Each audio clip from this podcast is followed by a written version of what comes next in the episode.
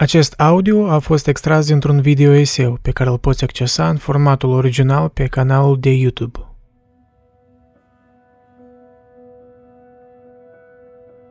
În ceea ce mă privește, eu nu am ambiții. Cred că e vorba de o eroare, că oamenii mi-au dat prea multă importanță. Sunt un scriitor supraevaluat. În același timp vă sunt recunoscător tuturor că mă luați în serios. Eu nu mai iau. Acestea erau cuvintele lui Jorge Luis Borges, un scriitor din Argentina, născut în 1899. A fost un băiat timid care și-a depășit treptat timiditatea prin scrierea ficțiunii, fiind inspirat din poveștile Don Quixote și Huckleberry Finn. Pentru a câștiga un ban, luase un post important în 38 la o bibliotecă din Buenos Aires, rămânând acolo 9 ani nefericiți. De ce erau nefericiți? Păi, imaginează-ți așa situație. Tot în același an moare tatăl său și tot în același an Borges suferise de o rană severă la cap care aproape l-a ucis. Dar la săi 39 de ani, această experiență pare să-l fi descătușat să creeze mai mult. În următorii 8 ani a produs cele mai bune lucrări ale sale, care au dezvoluit pentru prima dată întreaga sa lume de vis, o versiune ironică sau paradoxală a celei reale cu un limbaj propriu și sisteme de simboluri.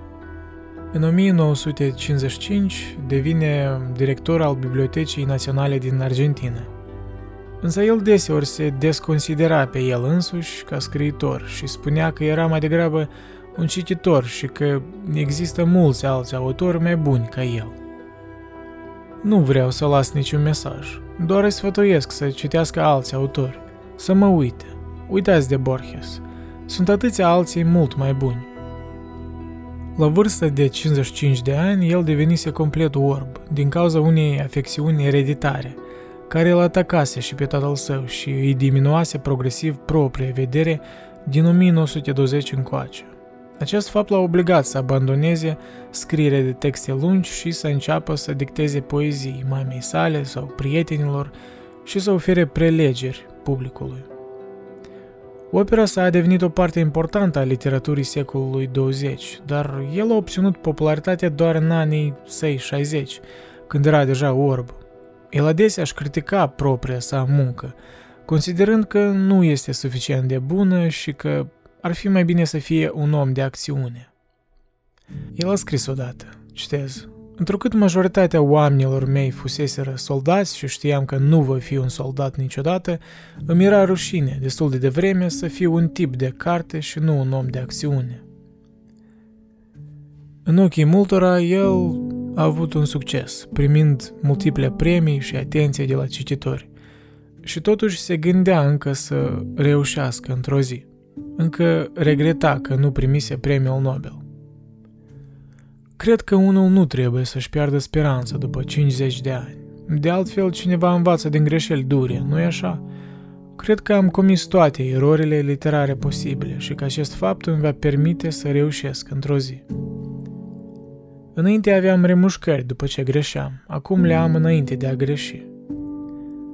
Aceste sentimente sunt destul de comune între scriitori și alți oameni creativi și se manifestă sub diferite forme – de cele mai multe ori ne face să procrastinăm, să fim exagerat de perfecționiști și ne determină să inventăm motivele pentru care nu ar trebui să facem ceea ce trebuie și ne face să credem că nu suntem încă suficient de buni.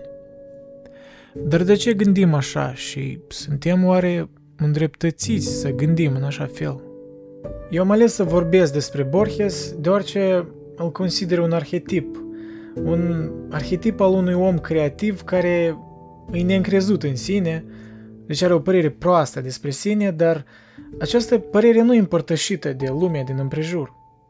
Deci mulți îl laudau și până acum îl consideră unul din cei mai originali scriitori din literatura universală, comparându-l chiar cu Franz Kafka, care și el de altfel n-a fost încrezut în sine, deși spre deosebire de Borges, Kafka totuși a fost un necunoscut în timpul vieții.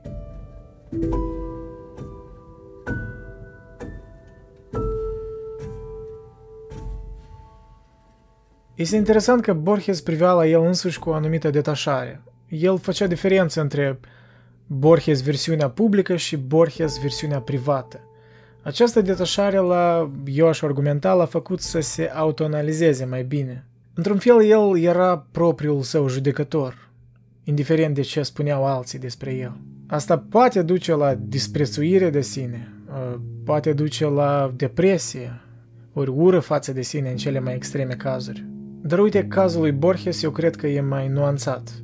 Felul în care el vorbea despre sine pare fi o acceptare a faptului că el nu-și va iubi toate părțile sale. E de parcă o acceptare stoică a propriilor neajunsuri. Borges avea o barieră între sine și public. Exista o dihotomie între neîncrederea în sine și aprecierea publicului. E greu de știut la sigur, poate era o aroganță pe care încerca să o acopere prin umilința falsă. Dar eu totuși cred că Borges chiar sincer credea că nu era suficient de bun. Întrucât era un cititor extrem de dedicat și a citit o literatură vastă, fiind expus gândurilor marilor genii din istorie, el își dădea seama, cum și Socrate cândva și-a dat seama, că nu știa nimic. Iată ce spunea el despre sine însuși.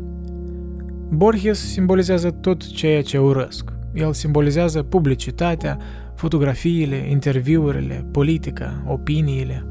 După părerea mea, toate opiniile sunt vrednice de dispreț. El simbolizează de asemenea aceste două non-entități, acești doi impostori, nereușita și succesul. Sau așa cum a spus Kipling, dacă știi să înfrunzi deopotrivă izbânda și necazul, și pe aceste două mari măgitoare cu aceiași ochi să le privești. El se ocupă cu astfel de lucruri, în timp ce eu, ca să spunem așa, eu nu simbolizez omul public, ci omul privat, realitatea, căci celelalte lucruri mi se par ireale. Lucrurile adevărate sunt sentimentele, visurile, scrisul. Eu personal cred că mă regăsesc în sentimentele lui, desigur nu în măsura în care o făcea și nu sunt în situația lui, dar îl înțeleg. Acest sentiment de neîncredere în sine, desigur, nu e constant, el oscilează. Dar indiferent de aceste oscilări, părerea mea generală despre mine însumi e că nu sunt suficient de bun. Dar uite, totuși, ce este suficient? De unde știi când ești suficient? Ce o fi dacă ai depășit deja imaginarul suficient și continui să împingi acest prag fără să observi? Și astfel ești în mijlocul unui ciclu negativ în care nu ești niciodată mulțumit sau nu începi nimic pentru că crezi că nu ești suficient de bun. Și cine ar spune că există o altă cale? Eu nu cred că există. Cred că pentru majoritatea din noi, faptul că nu suntem suficient de buni în timp ce urmărim ceva ce vrem să facem este normă, nu excepția. Noi creăm ceva și Într-adevăr, nu suntem suficient de buni până când, până la urmă, prin numărul impunător de ore, zile și luni și chiar ani în care am muncit asupra unor proiecte, devenim suficient de buni. Dar ironia este că până atunci vom căpăta un alt nivel de suficient de bun. Așa că nu vom simți niciodată acea satisfacție finală, acel suspin profund de încheiere, acea nirvana. Uite, după cum și Borges spunea, viața înseamnă câteodată și incertitudini, dar putem face din ele mângâiere. Eu cred că noi deseori ne auto-înșelăm. După cum și Dostoevski spunea, să ne mințim pe noi înșine ne este mai adânc înrădăcinat decât să-i mințim pe ceilalți. Și într-adevăr, dacă ai fi sincer cu tine însuți, ai recunoaște de ce tu amâni ceea ce vrei să faci o eviți pentru că este greu. O eviți pentru că nu ești sigur. Te temi că al tău cel mai bun nu este încă atât de bun. Și știi, probabil ai dreptate, încă nu ești prea bun.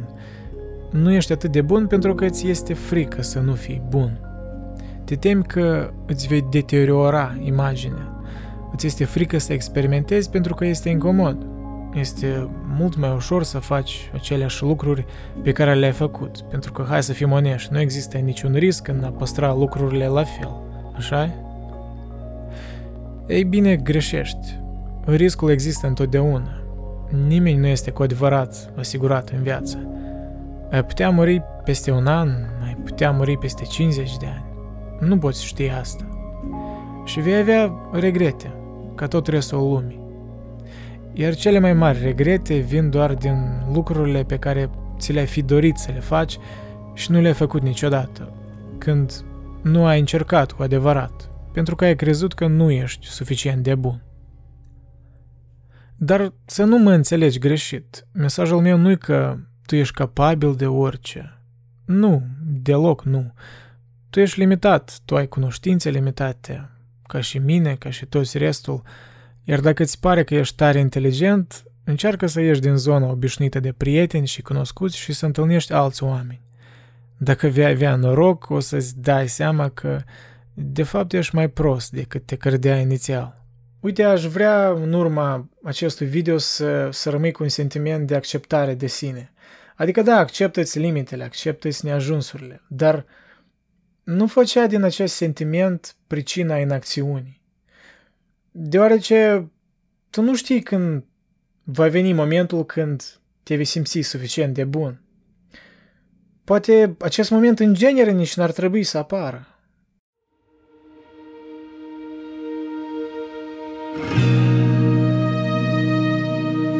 Știi, poate sentimentul că nu ești suficient de bun face parte din existența noastră, umană, comună. Poate este mâncărimea care ne irită și ne împinge să facem lucruri grozave. Uite, poate asta e singura cale, poate nu există o alternativă. Poate îndoielile tale, nenorocirile tale sunt combustibilul pe care îl arzi ca să continui. Un scriitor, și cred în general toate persoanele, trebuie să creadă că orice îi se întâmplă este o resursă. Toate lucrurile ne-au fost date pentru un scop. Iar un artist trebuie să simtă acest lucru mai intens. Tot ceea ce ni se întâmplă, inclusiv umilințele, nenorocirile noastre, jena noastră, totul ne este dat ca materie primă, ca lut pentru a ne putea forma arta. Borges a murit de cancer la ficat la vârsta de 86 de ani, în Geneva. Înmormântarea a fost precedată de un discurs al unui pastor, care spuse că Borges a fost un om care a căutat fără încetare cuvântul potrivit, termenul care ar putea rezuma întregul, sensul final al lucrurilor. Pastorul a concluzionat însă că niciun om nu este capabil să atingă acest cuvânt prin propriul său efort iar în încercarea de a face acest lucru el devine pierdut. Nu omul descoperă cuvântul, ci cuvântul vine la om, a spus el. Eu cred că greșeala lui Borges a fost că și-a rezistat propriul sine atât de mult timp. Dar poate că nu a fost o greșeală, poate îndoiala și anxietatea l-au făcut pe Borges mare în primul rând. L-au făcut să studieze, să citească mult, să scrie – Poate că sensul final al lucrurilor era să se accepte pe sine însuși, așa cum era, neîncrezut în sine. Viața asta, formată din mii și mii de secunde, poate fi redusă la una singură, aceea în care omul înțelege cine este el.